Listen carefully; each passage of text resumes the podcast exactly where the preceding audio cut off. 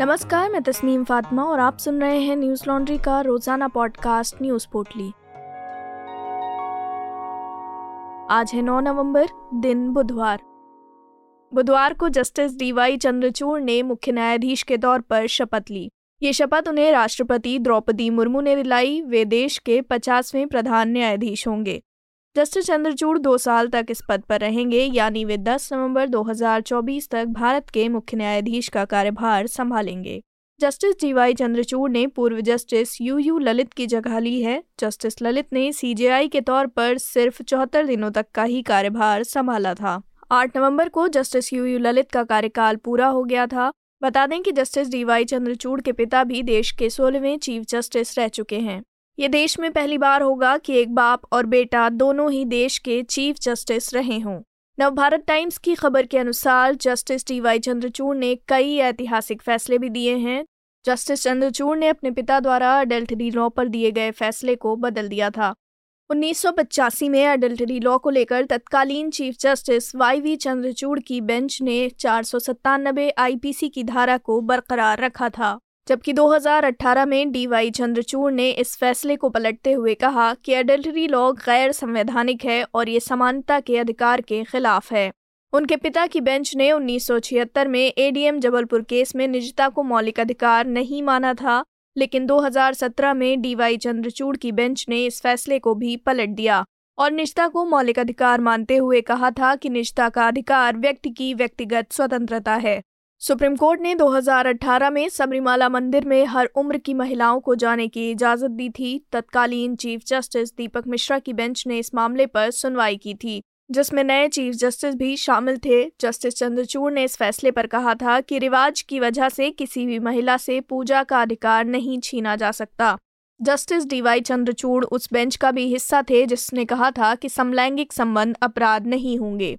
सभी लोगों को समानता का अधिकार है और समलैंगिक संबंध को अपराध बताने वाले प्रावधान जीवन के अधिकार का उल्लंघन है। 9 नवंबर 2011 को सुप्रीम कोर्ट ने अयोध्या विवाद पर फैसला सुनाया था, जिसमें पाँच जजों की पीठ ने फैसला सुनाया।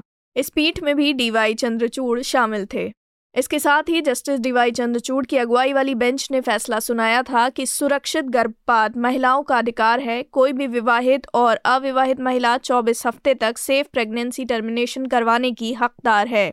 जस्टिस चंद्रचूड़ ने सुनवाई करते हुए कहा था कि medical termination of pregnancy act के अंतर्गत मैरिटल रेप भी रेप के दायरे में आएगा।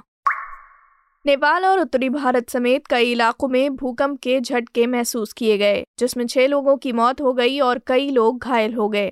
मीडिया रिपोर्ट्स के अनुसार भारत के राष्ट्रीय भूकंप विज्ञान केंद्र ने जानकारी देते हुए कहा कि देर रात एक बजकर सत्तावन मिनट पर छह दशमलव तीन तीव्रता का भूकंप आया, जिसका केंद्र नेपाल में था। इस इलाके में पिछले कुछ दिनों से कई बार भूकंप के झटके महसूस किए गए हैं। नेपाल के गृह मंत्रालय के प्रवक्ता फड़ींद पोखरेल ने कहा कि भूकंप की वजह से छह लोगों की मौत हो गई है, जबकि गंभीर रूप से घायल हुए पाँच लोगों को जिला अस्पताल में भर्ती कराया गया है। भूकंप की वजह से एक पुलिस चौकी और आठ मकानों के ढहने की खबर मिली है। नेपाल के डोटी ज़िले के पुलिस कार्यालय के कार्यवाहक प्रमुख भोला भट्टा का कहना है कि मकान ढहने की वजह से उसके मलबे में दबने से लोगों की मौत हुई है। नेपाल में एक के बाद एक भूकंप के तीन झटके महसूस किए गए थे। नेपाल में पहला भूकंप 8 नवंबर की रात आठ बजकर बावन मिनट बयालीस सेकेंड पर आया था, जिसकी तीव्रता नेशनल सेंटर फॉर सीस्मोलॉजी पर चार दशमलव नौ थी। उसके एक घंटे के बाद ही दूसरा भूकंप करीब नौ बजकर इकतालीस मिनट पर महसूस किया गया, जिसकी तीव्रता तीन दशमलव पाँच थी। इसके बाद तीसरा भूकंप का झटका बुधवार रात करीब एक बजकर सत्तावन मिनट पर महसूस किया गया, जिसकी तीव्रता छः दशमलव तीन मापी गई। नेपाल में आए इस तीव्र भूकंप के झटके राजधानी दिल्ली में भी रात दो बजे के करीब महसूस किए गए। दिल्ली के अलावा मध्य प्रदेश, पंजाब, उत्तर प्रदेश, मणिपुर, हरियाणा और उत्तराखंड में भी झटके महसूस किए गए। नेपाल में इससे पहले भी 19 अक्टूबर को राजधानी काठमांडू में भूकंप के झटके महसूस किए गए थे, जिसकी तीव्रता पाँच दशमलव एक थी। इकतीस जुलाई को भी काठमांडू में छः दशमलव शून्य तीव्रता का भूकंप महसूस किया गया था। भूकंप की वजह से काठमांडू और पोखरा में मची तबाही में लगभग आठ हज़ार नौ सौ चौसठ लोगों की मौत हो गई थी, जबकि बाईस हज़ार लोग घायल हो गए। दिल्ली में नगर निगम चुनाव अब तय समय पर ही होंगे। बुधवार को दिल्ली नगर निगम यानी एमसीडी के चुनावों पर दिल्ली हाई कोर्ट ने रोक लगाने से मना कर दिया है। कोर्ट ने कहा कि एक बार अधिसूचना जारी होने के बाद चुनावों पर रोक नहीं लगा सकते बता दें कि दिल्ली में 4 दिसंबर को चुनाव होने हैं। चीफ जस्टिस सतीश चंद्र शर्मा और जस्टिस सुब्रमण्यम प्रसाद की पीठ ने मामले पर सुनवाई करते हुए कहा कि राज्य चुनाव आयोग पहले ही अधिसूचना जारी कर चुका है और इसमें कोई बदलाव नहीं होगा। समाचार एजेंसी पीटीआई के अनुसार पीठ ने कहा, चुनाव आयोग की अधिसूचना है, हम इसे अभी छू नहीं सकते। बता दें कि अदालत ने नेशनल यूथ पार्टी के सदस्य संजय गुप्ता और रेजिडेंट वेलफेयर एसोसिएशन द्वारा नागरिक निकाय के वार्डों के परिसीमन को चुनौती देने वाली तीन याचिकाओं में नोटिस जारी करते हुए ये टिप्पणी की है। याचिका में तर्क दिया गया था कि राज्य चुनाव आयोग ने अनुसूचित जाति की आबादी के लिए नगर निगम के वार्डों को मनमाने तरीके से आरक्षित किया है। याचिका में ये भी दावा किया गया था कि आरक्षण आदेश में कानूनी स्तर पर कमियाँ हैं और इसने संविधान के अनुच्छेद दो टी को सम्मिलित करने के उद्देश्य को भी विफल किया है। ज्ञात हो कि अनुच्छेद दो टी नगर पालिका में विभिन्न निर्वाचन क्षेत्रों में बारी बारी से अनुसूचित जाति की आबादी को आरक्षण प्रदान करता है। पीठ ने इन याचिकाओं पर नोटिस जारी करते हुए केंद्र, दिल्ली सरकार और एस से जवाब तलब किया है। इस मामले में अब अगली सुनवाई 15 दिसंबर को होगी। याचिकाकर्ताओं के वकील ने मांग की थी कि जब तक ये सुनवाई पूरी नहीं हो जाती, कोर्ट चुनावों पर रोक लगा दे। हालाँकि पीठ ने इस मांग को खारिज करते हुए कहा कि चुनाव की अधिसूचना जारी होने के बाद वे इस पर रोक नहीं लगा सकते हैं। राज्य चुनाव आयोग ने गत चार नवंबर को ही एमसीडी चुनाव के लिए तारीखों का ऐलान किया था, जिसके मुताबिक 250 वार्डों के लिए 4 दिसंबर की तारीख मतदान और 7 दिसंबर परिणामों के लिए तय की गई है। इन चुनावों की तारीखों को लेकर आम आदमी पार्टी पहले ही आपत्ति दर्ज करा चुकी है। पार्टी का कहना है कि दिल्ली में चुनाव, गुजरात चुनावों के समय करवाए जाने का फैसला जानबूझकर किया गया है।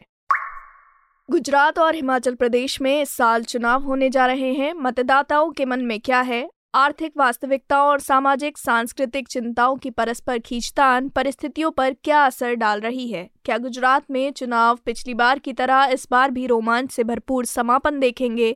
क्या आम आदमी पार्टी के प्रचार पर लोग विश्वास कर रहे हैं? वहीं क्या हिमाचल प्रदेश में हर बार की तरह सत्ता परिवर्तन का चलन जारी रहेगा या बदलेगा? हमारे पत्रकार बसंत कुमार, आयुष तिवारी और शिवनारायण राजपुरोहित ऐसे ही सवालों के जवाब ढूँढने ग्राउंड पर उतरेंगे। मनीषा पांडे और अतुल चौरसिया भी अनदर इलेक्शन शो के ज़रिए उनके साथ शामिल होंगे। ये शो और ग्राउंड रिपोर्ट्स तभी संभव हैं जब आप हमारा सहयोग करें। हमारी इस चुनावी कवरेज को फंड करने के लिए Hindi dot Newslaundry dot com slash sena पर जाएँ। और अपनी पसंद की राशि से हमें सहयोग दें और गर्व से कहें, मेरे खर्च पर आज़ाद हैं खबरें। शिवसेना नेता संजय राउत को मनी लॉन्ड्रिंग मामले में पीएमएलए कोर्ट की ओर से आज जमानत मिल गई। बता दें कि पात्रा चौल घोटाले के मामले में ईडी ने राउत को 1 अगस्त को गिरफ़्तार किया था। राउत को दो लाख के मुचलके पर जमानत मिली है। वे मुंबई की ऑर्थर रोड जेल में बंद थे। एएनआई के मुताबिक ईडी ने पात्रा चौल घोटाले में संजय राउत को मिली जमानत को लेकर बॉम्बे हाईकोर्ट का दरवाज़ा खटखटाया है। एएसजी के हाई कोर्ट बेंच के समक्ष मामले का उल्लेख करने की संभावना है, कोर्ट इस पर कल सुनवाई करेगा। दैनिक भास्कर की रिपोर्ट के मुताबिक जस्टिस भारती डांगरे इस पर सुनवाई करेंगी। कोर्ट ने रिहाई का आदेश तुरंत रोकने से इनकार करते हुए कहा, सेशन कोर्ट ने एक महीना लिया है फैसला करने में तो आप हमसे एक दिन में फैसले की उम्मीद कैसे कर सकते हैं? मीडिया रिपोर्ट्स के मुताबिक, पात्रा चौल के नाम से मशहूर सिद्धार्थ नगर, गोरेगांव में सैतालीस एकड़ में फैला हुआ है और इसमें छह सौ बहत्तर किराएदार परिवार हैं। Maharashtra housing and area development authority ने 2008 में housing development and infrastructure limited की एक सहयोगी कंपनी, गुरु आशीष कंस्ट्रक्शन प्राइवेट लिमिटेड को चौल के लिए एक पुनर्विकास अनुबंध सौंपा था। जीएसईपीएल को किराएदारों के लिए बहत्तर फ्लैट बनाने और कुछ flat Maharashtra housing and area development authority को देने थे। शेष ज़मीन निजी डेवलपर्स को बेचने के लिए मुक्त थी। ईडी ने कुछ समय पहले ही इस मामले में चार्जशीट भी दाखिल की थी, जिसके मुताबिक संजय राउत, पात्रा चौल से जुड़े मनी लॉन्ड्रिंग मामले में प्रवीण राउत के साथ सीधे तौर पर शामिल थे। ईडी ने दावा किया था कि 2006-7 के दौरान संजय राउत ने पात्रा चौल के पुनर्विकास को लेकर Maharashtra housing and area development authority के अफसरों और अन्य लोगों के साथ कई बैठकों में भाग लिया था। बुधवार को लंदन हाईकोर्ट ने धोखाधड़ी कर भागने वाले नीरव मोदी की अपील खारिज कर उनके भारत प्रत्यर्पण का आदेश दिया है। गुजरात के हीरा कारोबारी नीरव मोदी कथित तौर पर ग्यारह हज़ार करोड़ रुपए से अधिक की धोखाधड़ी के बाद भारत से भाग गए थे। लंदन हाईकोर्ट के इस फैसले के बाद नीरव भारत प्रत्यर्पित किए जाने से महज एक कदम दूर हैं। इक्यावन वर्षीय मोदी ने पंजाब नेशनल बैंक यानी पीएनबी से जुड़े धोखाधड़ी के मामले में मुकदमे का सामना करने के लिए भारत वापस भेजे जाने के खिलाफ अपील की थी। इस साल की शुरुआत में अपील पर सुनवाई करते हुए lord justice Jeremy Stuart, Smith और जस्टिस रॉबर्ट जे की पीठ ने फैसला सुनाया और भगोड़े व्यवसायी के भारत प्रत्यर्पण की अनुमति दी। गौरतलब है कि गुजराती परिवार में जन्मे नीरव मोदी ने फायर स्टार डायमंड की स्थापना की थी। इस कंपनी का कारोबार Delhi, Mumbai New York London, Hong Kong और मकाऊ सहित दुनिया के शीर्ष शहरों में है। 2015 में न्यूयॉर्क के मेडिसिन एवेन्यू में उनके पहले स्टोर के उद्घाटन में डोनाल्ड ट्रंप ने भी भाग लिया था। उन्हें फोर्ब्स अरबपतियों की 2017 की सूची में सबसे कम उम्र के भारतीयों में से एक के रूप में चिन्हित किया गया था। बता दें कि मोदी को मार्च 2019 में गिरफ़्तार किया गया था। गिरफ्तारी के बाद से वो दक्षिण पश्चिम लंदन के वैंडसवर्थ जेल में रहे। नीरव के प्रत्यर्पण को अप्रैल 2021 में यूके सरकार द्वारा अप्रूव किया गया था, हालाँकि वो अभी भी भारत नहीं आए हैं। आज की पोटली में बस इतना ही। कल लौटेंगे खबरों की नई पोटली के साथ। नमस्कार।